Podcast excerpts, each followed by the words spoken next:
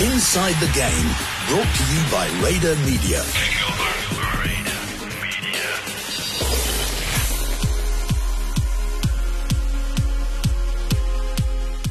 Eleven down, one to go of the 2020 Dakar Rally. Welcome once again to Inside the Game, brought to you by Raider Media, the special Toyota Gazoo Racing uh, version of uh, the podcast, all dedicated to the Dakar. I've got the usual suspects uh, here for the penultimate night. Uh, it is Mario de Souza, Valdu van der Waal, and one Ben Constantiduros. Let's not that. because I found this out uh, a couple of nights ago. Uh, ben, I humbly apologize. Ben Constantiduros. Yay! Jeez, and you didn't correct me at all. I was Uh, waiting for this occasion, but you found out before I could. yeah, man, I, I sincerely apologize. And, and you know, I wanted to do it to you live on the podcast, but uh, we found this out, I think, over breakfast yesterday. So I'm really, really sorry. Did you just shock yourself? Yeah, I just got a shock from the microphone. That'll teach you. uh, but yeah, uh, Ben Constantinos, uh, a, a superb presenter, superb producer, and it's been really, really great working with you over the last two weeks. Also changing a tire, that was uh, a lot of fun. Yeah, if you haven't seen that video, jump online to Toyota Europe uh, or indeed on uh, Supersport and uh, have a look at it. Me and Derek trying to change a wheel. 57 seconds was the target time. I could not believe you'd never operated uh, a wheel gun before. No, never. I, I, I've used an old school spanner. Have you not ever drilled a hole in a wall? No, I have, but I haven't used uh, a wheel gun. A, a nut runner, as it's A called. nut as well. runner. No, I had never used a nut runner. Used a spanner and a drill, but not a nut runner. Now I have, um, with uh, uh, not could- much success. I couldn't help laughing at the two of you. You must know, Fernando is not exactly the biggest guy on earth, No. No. and um, he, he removed and replaced the wheel by himself. The two of you had to get together to lift the wheel and put it in place. I, I got a message from Glyn Hall's wife, Michelle Hall, who's very much involved with Toyota Gazoo Racing, and she obviously watched the show a, a couple hours ago, and she said, Derek, can't you pick up a 35 kilogram tire? My macho girlfriend. But okay, you did in under two minutes. Uh, I give you a rookie medal tire change of the year, nonetheless. Yeah, so we got it just under two minutes, um, but yeah, not, not quite close to 57 seconds. And I mentioned in the um, in the video that the mini tire must be even harder to change, but actually they don't have the regulation that the four wheel drives have that limit the, the amount of uh, the, the amount of material used in the wheel rim. So the wheel rim has a 13 kilo weight limit to it. Can't be any lighter than that. The minis, the two wheel drives, don't. They therefore their wheel rims are less heavy, which is actually very very important in a car because it's a it's a moving piece of mass. Uh, and so the lighter the wheel, the the better performance you have. But four wheel drives are limited to 13. Then obviously the tire around it makes it 35. And the minis have the self-inflating tire system too. Yeah, it doesn't help if the tires burst though. So you know they still have to um they still have to change things. sorry, sorry. Ben's been shocked by his microphone again. It's a shocking performance this evening, Why, Ben. why are none of you getting shocked? I, I I've had this once before with this particular setup, and then I just try and keep the mic a little bit further away. It's very entertaining. Uh, please put it closer again. Um, where were we? Oh, yes, the minis have a, s- uh, the self-inflating and deflating system, which obviously um, helps a lot. But if that's only if the tire still has air in it, or can still be inflated. Um, if it's burst and broken, they still have to change it. But then they have much more suspension travel. So, you know, the car needs to be jacked up so much higher than ours in order to be able to change the tire. So, pros and cons, you know, swings and roundabouts. Overall, I think we'd rather have more suspension t- travel and, and the inflating tires. Oh, it's not like they're actually getting a jack and going ksh, ksh, Yeah, exactly. it up, are they? It's just have to press a button to get it up in the air. Th- that was actually the other stuff up that we made as well while changing the tires. That we had uh, the hydraulic jack system, which uh, simply required a button, uh, and unfortunately, I didn't hold it in long enough. Um, did you get shocked again? Yeah, I don't going on here.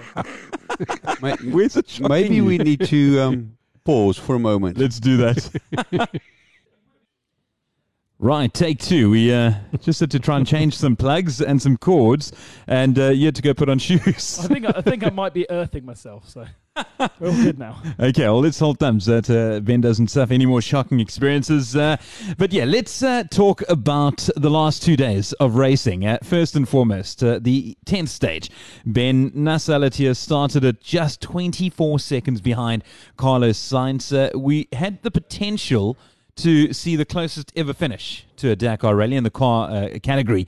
It was not to be, though. A disastrous day for Toyota Gazoo Racing. Oh, and you know, Nasser has been playing so hard. He's been pushing absolutely to the limit, and to get to the uh, to get so close, and then to have this navigational issue that they had because they were so far up the fields, It took them a long time to find this waypoint, whereas the guys further back. Uh, took less time because they could see what was going on. They could see that these cars were hunting for the waypoint. So Carlos Sainz took 17 minutes out of Nasser just because Carlos had started further back and Nasser was right up in front, having made that infa- amazing stage the day before. Um, so he lost a huge amount of time. And then they go and uh, shorten the stage due to officially the weather, but unofficially not enough medical cover because it was such a challenging stage. There were so many accidents.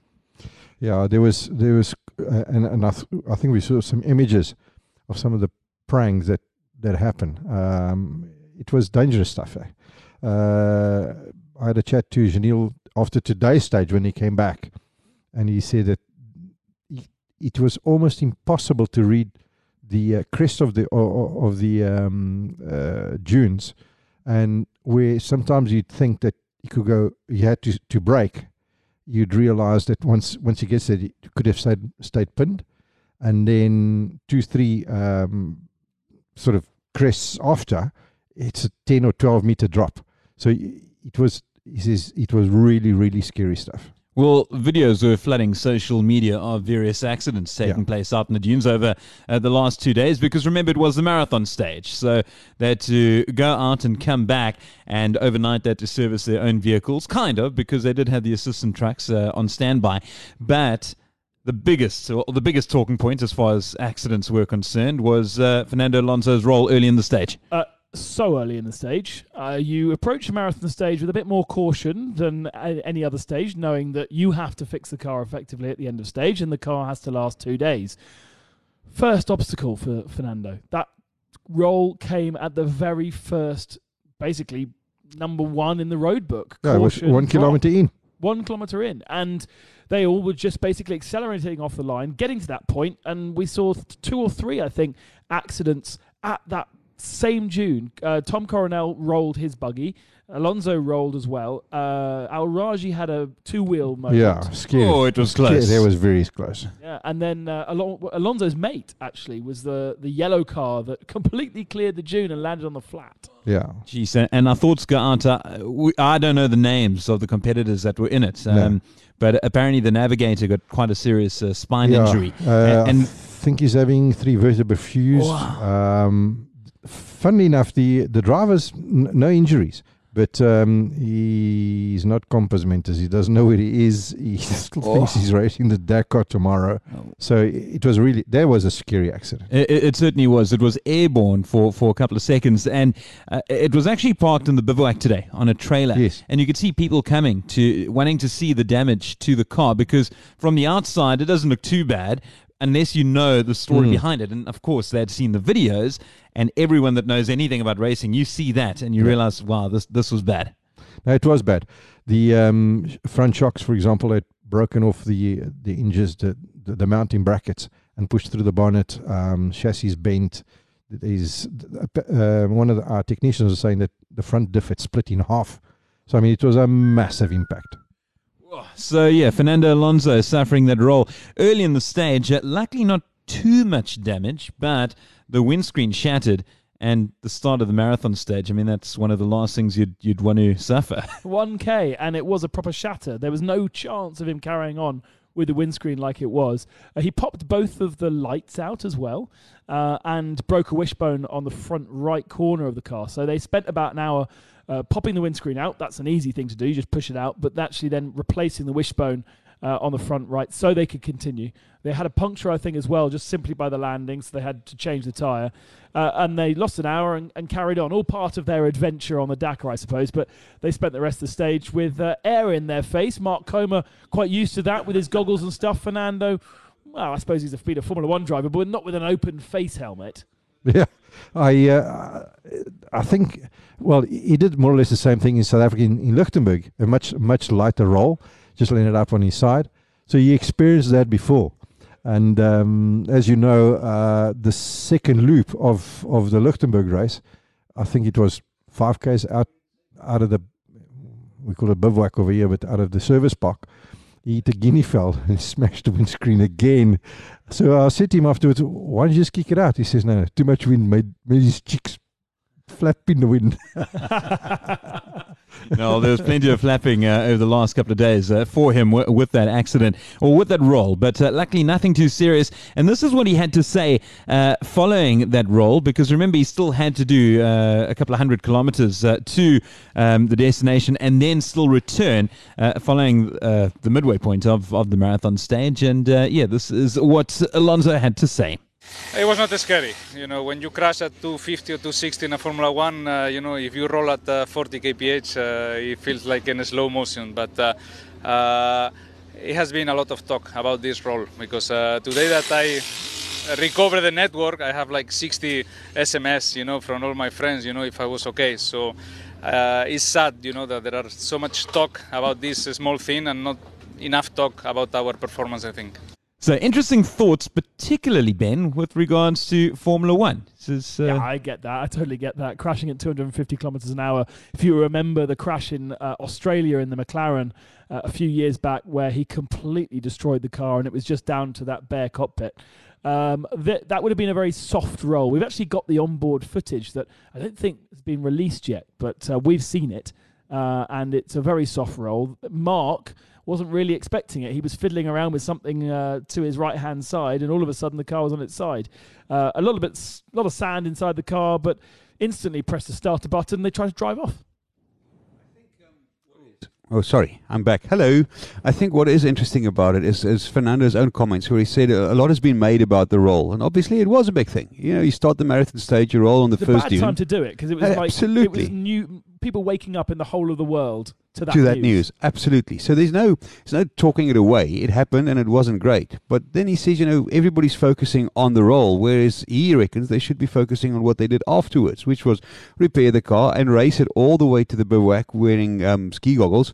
Not great, or motocross goggles, and then uh, repair the car overnight and actually do a really good job coming back to Haradh. So there's a lot of positives as well. Yeah, but we have seen the footage of the repair uh, in the bivouac in the yes. evening. And yes, they did have to replace the wishbone out on the stage together, Mark and him. But when they got to the bivouac, the um, windscreen wasn't really repaired by them.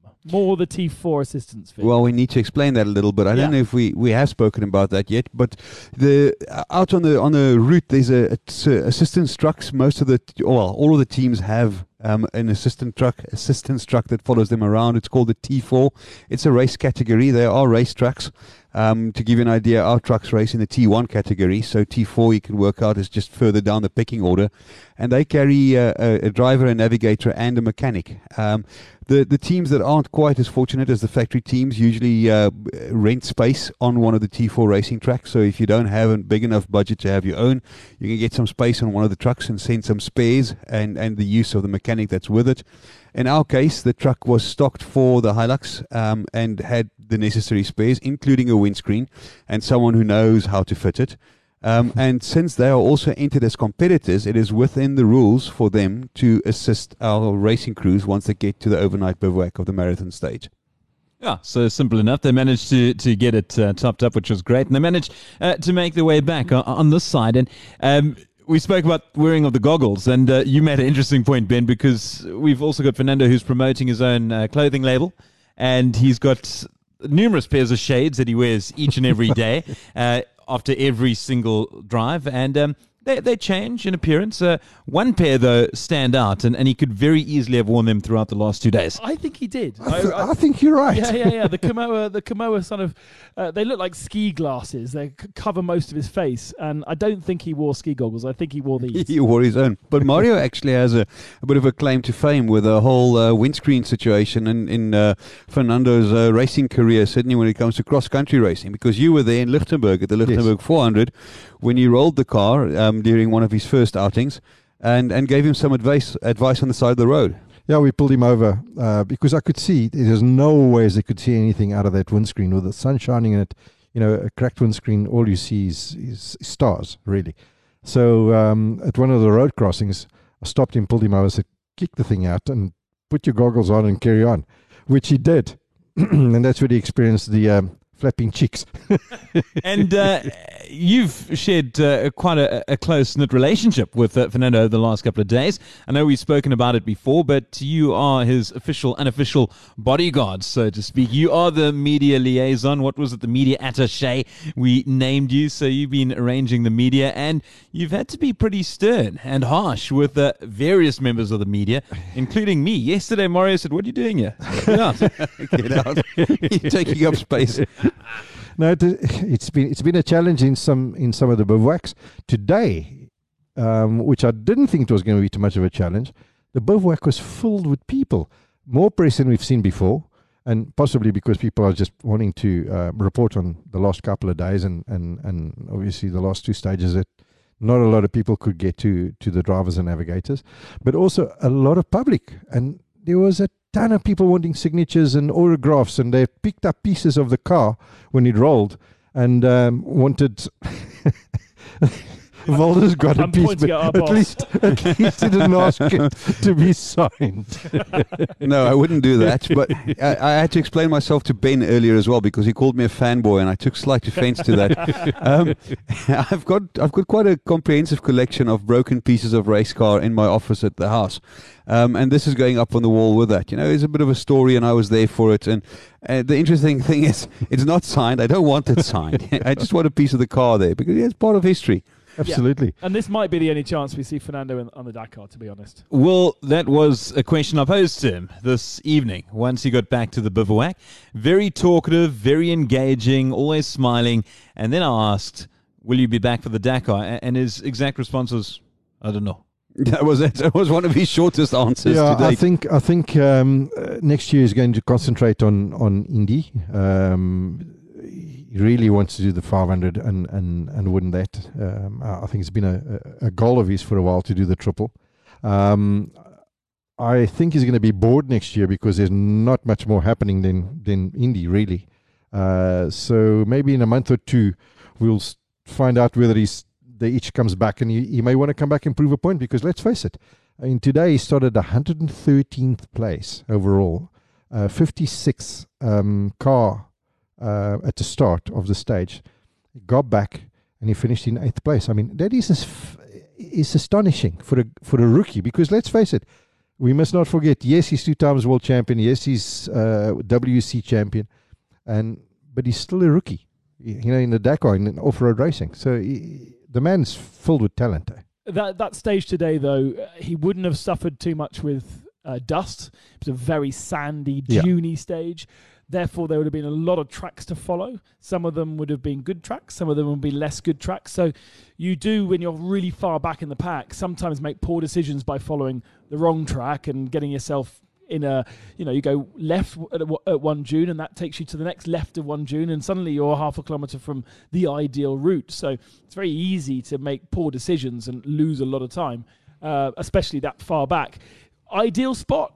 10th to 15th, so you've got some tracks. You know that those tracks are good tracks from the likes of Sainz, Peter Hansel, Al-Attiyah. You follow those and you're good. As soon as you've got a couple of people who uh, are less experienced, are gentlemen drivers, a lot of gentlemen drivers on the Dakar, then you start to mistrust the route that you see in front of you. Yeah, we- uh, sorry. Yeah, one one thing that I found really interesting in the interviews this afternoon or this evening was Giniel, who said that the sand was thankfully quite wet, and that made it easy or easier. He thought it would be very difficult if the sand was dry to cross. And then when we spoke to Fernando, who'd obviously gone off an hour and forty minutes behind Giniel, he spoke about the very soft sand. So obviously the conditions change as well, Ben. So you've got the dust situation, you've got the tracks, but also changing road conditions. Yeah, we, we, uh, just to go back to the, to the Fernando um, story, we must not forget Mark. Um, he's he's an experienced guy, in, and he's fantastic. And and we don't really give, or, or maybe we do, but I don't think people realize how important those navigators are, and and they really are a massive part of the team. I mean, Giniel is really gel, gelled extremely well with Alex. Um, obviously, Fernando and, and Mark have had a, a good relationship, and, and Fernando always praises Mark at the end of every stage. And uh, I think those guys have, Mark has done an excellent job. Also, remembering it's a rookie for Mark as a navigator, um, but he's got tons of experiences reading the, reading the roads. had a really good chat with Mathieu Baumel that went out on the Toyota Europe uh, uh, tw- YouTube channel with our little feature that we do each day. Plug. Uh, and um, go and watch it. The long version will be up very soon. And and we're Won't using it, Andrew. and we're featuring it on Supersport. Thank you very much. You Uh, it's it's been fantastic being able to add that uh, to the pieces. And the way he described his job was very, very interesting. He said, I've got lots of pictures in front of me, and I need to translate those pictures into Nasser's brain so that he can see those pictures in front of him and be able to read the terrain and understand exactly what that picture meant as a line in front of him in the dunes or on the tracks. Uh, it's a difficult thing to get your head around, but effectively that's the only way they know where to go is a load of lines with arrows and not arrows and a couple of caution signs and lots and lots of kilometers as to when that next thing is. Uh, and they're trying to take that road book. It's not like WRC where you're going five left, caution, six right, constant chatting. It is in 50 kilometers, there's a left turn. And you get to that 50 kilometers and you're in the middle of the dunes and, and it's an, an invisible flagpole in the sand that you need to get within 800 well no you need to get within 200 meters of to set it off but it, you only get to see it if you're 800 meters away from it so i mean it's, it would be a fantastic computer game It would be. they did make one but it was They, rubbish. they did. It was terrible. I, I played it about two years ago myself and Voldu. We got sent versions of it. Yeah, and review copies. Yeah, and uh, yeah, it was horrible, and, and it was a struggle because trying to do that, then you'd get to the very last waypoint, and because you'd messed up right at the beginning, then you're just riding around aimlessly, and you'd end up lost every single time. It was like a real stage though, because it, you'd, you'd actually play a stage for two to three hours. It took forever to just complete a stage. Man, it was it was torturous. Uh, look, not as torturous as, as actually As sitting the in real the vehicle, thing, no. but uh, it was tough nonetheless. But yeah, it is extremely tough. And you know, Mathieu has been one of the unsung heroes of the entire Toyota Gazoo Racing Dakar um, story. Uh, we, of course, they are the defending champions, so he helped Nasser cross the line last year. And you know, he really took it on the chin this time around because they did eat up those uh, 18 or 19 minutes uh, during the 10th stage. And I spoke to him today, and you could see he was uh, very disheartened uh, by what he did. And of course, it's not his fault. But again, when you talk about navigational issues, if they got lost, it's kind of the navigator's It's the guy in the right hand seat. But I think, uh, well, I was working on the press release just a little bit earlier, remembering all the punctures that we had in the beginning. Yeah. The the three minute time penalty that they incurred in the speed zone. So you know, there's many things that were that played a role in the time that they lost. And if you could take those factors away, and I know I'm sounding if, buts, and maybes, but if you could take those away, then the, the navigational ha- hassles from yesterday wouldn't have made such a big impact. It was just the wrong thing at the wrong time, and it added onto problems that they had earlier in the race as well. I think the frustrations of um, of uh, Nasser having to push as hard as he had. We know that currently with current rules, the Toyota has has, has a speed disadvantage. And um, I was chatting to a couple of the drivers, and including our our own um, Giniel, sometime actually earlier today. And um, at one stage, Giniel was feeling a little bit disheartened because I mean they had won a stage, which Nasser hasn't been able to do so Yeah. far this year. yeah, year. Giniel, the only one to have captured a stage back Yeah. at stage two. That's it. And um, he- he- I said to him, you got to remember from time to time, so many eh, eh, during so many year gaps almost, you've got a certain sportsman in, in various sports in the, around the world that stands out head and shoulders above everybody else. Nasser is doing that right now. There is no one in the in the paddock at the moment or in the bivouac at the moment that can read the road like he does and that's got the speed that he does. That man is unbelievable. Um, I mean, when I say a couple of guys that stand out every now and again, likes of Roger Federer, Valentino Rossi, uh, Schumacher, and, and, and, and many more. And Nasser's doing that in off road racing now. He's, he's, he's really is a special, special, special driver. You talk about the disadvantages that the Toyota has over the Mini Buggy and, and the fact that we do lack this top end uh, speed as Toyota. But it also the f- the way that the route has been designed this year has so played into the hands of speed freaks and people who need to sit on the limiter in sixth gear. You know, other rallies, uh, an average speed of 85 kilometers an hour across the whole rally, that would have been much more favourable for the Toyota 4x4s, for any 4x4s, in comparison to the buggies that are happier at top end speeds, more aerodynamic, not limited by the body shape of, of a pr- uh, production car but this route is going to average nearly 110 kilometers an hour.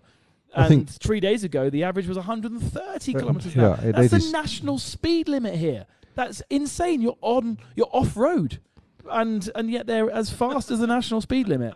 And if it's true, it's a, you're absolutely right. And remember, to average 130 k's an hour, you've got to be running at 170, 180 kilometers an hour for long periods of time. And uh, Bernard actually mentioned earlier, uh, I think it was yesterday in one of the interviews, that um, may have even been today with your interview, where he said that the beginning of the of the rally was was great. Yeah. It was technical and it was difficult and and it was the real Dakar. And then two days to go before the um, halfway uh, point, it, it it be, you know it became that flat out stuff that you you absolutely pinned for 40 kilometers doing crazy speeds as as you mentioned. And then now the last two days have really been Dakar again and that's what Dakar should be. It's it's more of the first and the last part. And yes maybe um, maybe a couple of of um, uh, less difficult days but not to this to to the crazy speeds that the guys are doing. The words used more often than not uh, over the last couple of days was boring. Yeah, a lot of yeah. the drivers said boring because yeah. there's no technical skills involved. You simply had to push your foot as flat as you possibly That's could it. and drive. And when it comes out to to a, a straight shootout, of course the buggies are going to win each and every time. And you know, Nasser Al every time he got out of that car, he was saying it was to the limit, to the limit, because he had to. That's all he could possibly yeah. do, and I mean, it was three days ago when they when they caught up and they closed that gap to 24 yeah. seconds, and they walked out of that Hilux and they looked like they'd seen ghosts. Yeah, they were wired. Eh? They were wired. wired. They were white. I mean, they had seen. It, you, you could see that that had freaked them out to an extent because they probably hadn't driven like that for that at that speed for such an extended period of time because physically you, you shouldn't be able to be do that be doing that. Yeah remember these guys are doing i think they said it's a whole wrc event per day five hours in competition. Now within that there is a neutralization section almost every day there's been a tarmac it's been section, crazy actually. um, where they can breathe and rest and it's a, a limited speed zone and so they're not completely flat out all the time another perception as to how fast they actually must be going off road, but they are uh, they are traveling at this intensity for hours and hours, not minutes, not like 10 minutes and then stop, 10 minutes and then stop, like you see in WRC. This is hours flat out, constant, constant concentration, making sure you don't make a mistake, making sure you don't put a foot wrong, don't touch that rock, make sure you go around the right hand side of that dune. And uh, that's what makes well, Fernando doesn't agree with it, but this is what makes the Dakar the hardest race in the world. Yeah, he didn't agree with that at the beginning, and no. and and tomorrow I'm going to speak with him uh, in the final interview that we do. And uh, you brought it up the other day. I, have got to ask him. Right at the beginning, I said, "Is it the toughest race in the world?" He said, "No, not really. Said, it's just very long. It's prolonged. You've got to do it day in day out." So tomorrow I'll pose it again, and, and it'll be interesting to see uh, what he says. But uh, yeah, Nasser Al-Attiyah, uh, an unfortunate day. But that being said, today managing to make up time on Carlos uh, wasn't enough, though, or could it be enough? Ten minutes standing between the two, and to make things worse, the final stage has been reduced again. Mario. Yeah, it's been reduced to I think it's 170 odd kilometers, if I'm mistaken. Yeah, 167. One, 167. From So 300 odd. 370. Yeah, exactly. odd. We've got about 376, I think. I think Yeah. was, yeah. So he, when you arrived this afternoon, you actually told him that that um, I broke the news to him. yeah, and and you could see the deflation. he was Um, pissed off. Yeah, he was he was not happy. And why? Do you know what the, the the official reason? Oil, I think, on the road or something. Oil on the road was the reason that came out of the bivouac. But I've read on uh, on on Autosport that they're constructing a gas line across the route. How this wasn't uh, established you'd- before? How, how? Exactly that. How can you? Anyway, it doesn't help to dwell on that. The the die has been cast, so Yeah. now we've got 167 kilometers to make up the best part of 10 minutes. It's about two hours competition Against the King of Spain, who's got two Dakar Rally titles to his name already. Yeah, and he's starting third tomorrow. So you know, Carlos, all he needs to do really is is just pace himself tomorrow, and he's got the rally in the bag. Um, Nasser is going to have to really all his butt because um, Peterhansel's only six seconds behind him. So for him to to have second place, he's going to have to really push, and it's going to be a flat out dice between Peterhansel and and and uh, Nasser tomorrow. What he was hoping for was that to use the 375 kilometers to try and put pressure and pull as much time back on on on uh, Carlos as possible. I mean, he pulled eight minutes on him today. Um, tomorrow with 375 k's, he may have been a little bit um, too far to reach, but he he was definitely going to give it a go. Now, what I did find out tonight when uh, at the bivouac, Yeah, yeah, our resident sleuth. yeah, is that he's running nothing. That car is as light as absolutely possible. He's not running a single spare on the. Uh, uh, well, he's running spare tires, but um, not a single part. No, nothing. He's he's gonna he's gonna give it his all tomorrow. Yeah, go big or go home. You know, I've was. seen this before with Nasser a couple of years ago. I was just going to say that. on the Desert Challenge, but he was an hour and 20 ahead at that time, and he still went go big and go home. And unfortunately, it was a big accident that he went to and didn't finish the rally. So, you know, last day, comfortable position or not, things can still happen. You know, the thing is, i I think it was Ricky Bobby that said it if you ain't first, you're last. You know, he's got nothing to lose, really. I mean, yes, you can lose second place, but do we really remember the guys that came second? Who came second last year? Well, Mm. it's already quiet around here. what you want to race is to win. And, you know, I understand that. I don't think he should race the car to destruction, but he should give it his best. Yeah. And I'm sure he will. no, he's going to. It, it was interesting. Sorry, Ben. I was in earshot uh, this evening when Nasser was chatting to, to Glyn Hall and, and Giniel de Villiers, and they were in conversation. And Nasser said, Sure, we've won uh, the, the, the events throughout the year um, and, and competed in, in events around the world. He says, But all I really care about is Dakar. It's like it's like WEC. You you win the small races, but Le Mans is the one to win. Yeah. Yeah, and moreover, not only is this Dakar, this is Dakar in his backyard. Yeah. This is Dakar on effectively home turf. To, yesterday, they were within 100 kilometers of Qatar. They were in dunes and areas which border Sau- uh, uh, Abu Dhabi, and he knows very well. So to be beaten here in a place where Carlos hasn't really raced in these kind of dunes and this kind of terrain, uh, he hasn't done a lot. He never, for a good couple of years now, hasn't done the De- Desert Challenge, hasn't done Qatar, but Nasser has done every year, and he's going to be beaten here. So, so Carlos going into the final stage with a handy lead, but it's happened before. I think was it 2009 when Giniel came and Yeah, oh, the, the the King of Spain made a mistake Mhm. in 2009. He was leading the race quite comfortably, and um, look, Giniel said to me that the visibility was low that year, and there, there were some extenuating circumstances. But the reality is that a mistake made, was made, and he fell off in an off-piste section into a little crevasse, and Giniel de Villiers came through and took the win.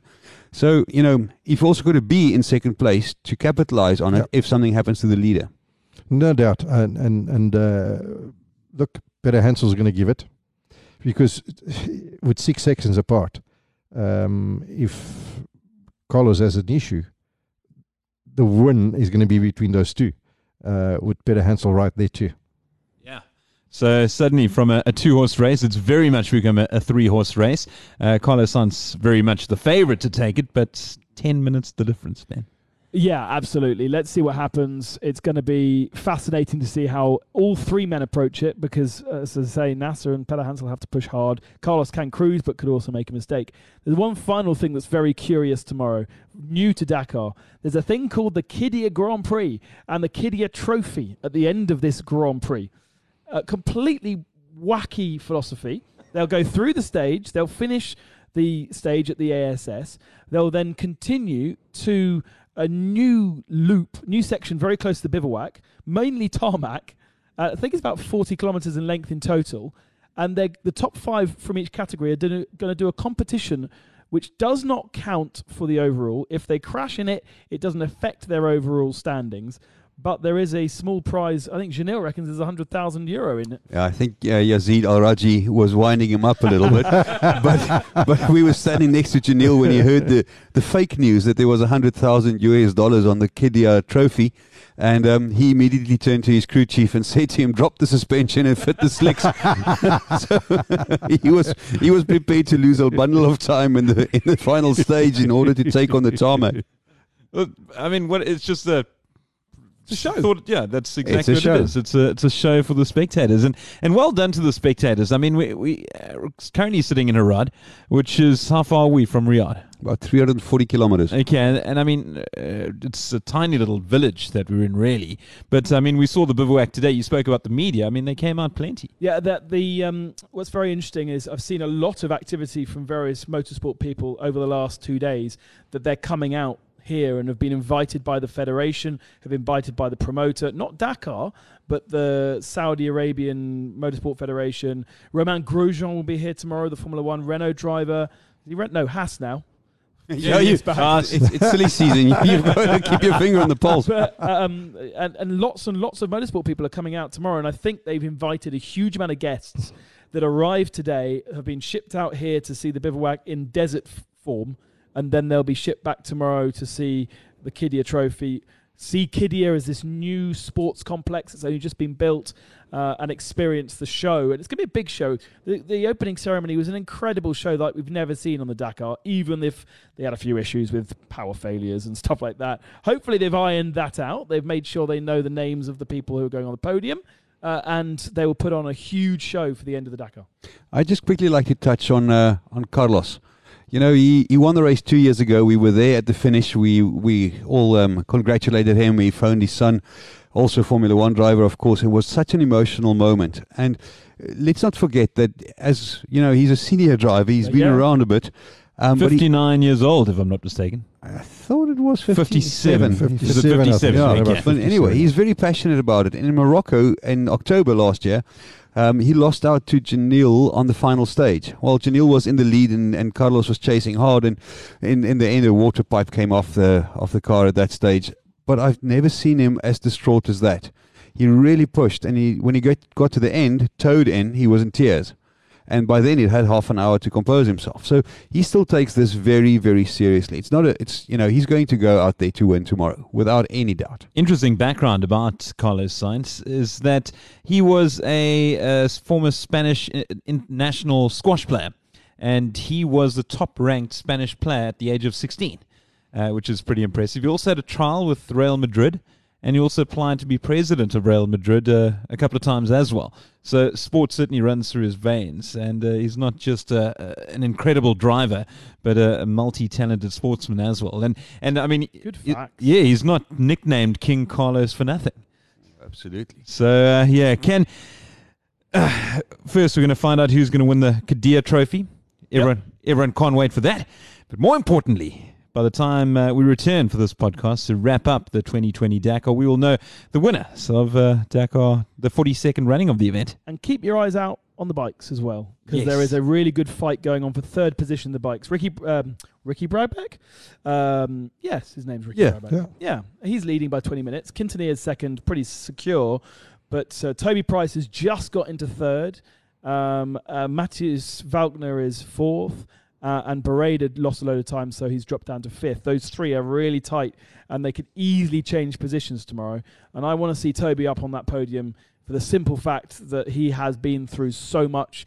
Uh, with the death of Paulo Gonçalves, he was there with him for an hour and 20, and it would be fitting uh, for him to see some kind of success, uh, even if it's not the top step. Yeah, well, we will find out tomorrow. 10 minutes between Carlos Sainz and uh, Nasser Al-Attiyah, and with uh, Stefan Peterhansel breathing down the Qatari's neck. Voldu, what's going to happen? As much as I don't want to say it, I think uh, the King's going to come good, hey. I'd be surprised if Carlos loses it tomorrow. Ben? A dyer's cast, I'm afraid. Mario? Yeah, I um, obviously I'm a, I'm a theatre man, and I'd love to see uh, Nasser defend the championship, uh, or at least the um, the Dakar from last year, as as Ben said earlier, basically at home ground. But especially with this with the um, uh, stage being shortened, I don't think that uh, Carlos is going to lose this one. Yeah, got to agree with you, gents. Unfortunately, it is a somber note as far as Toyota Gazoo Racing is concerned, uh, but it does look as if Sainz could get the hat trick. But it is the Dakar, and anything can happen because we've seen it before. See you tomorrow. Ciao. Ciao. Thanks for listening to Inside the Game. Brought to you by Radar Media.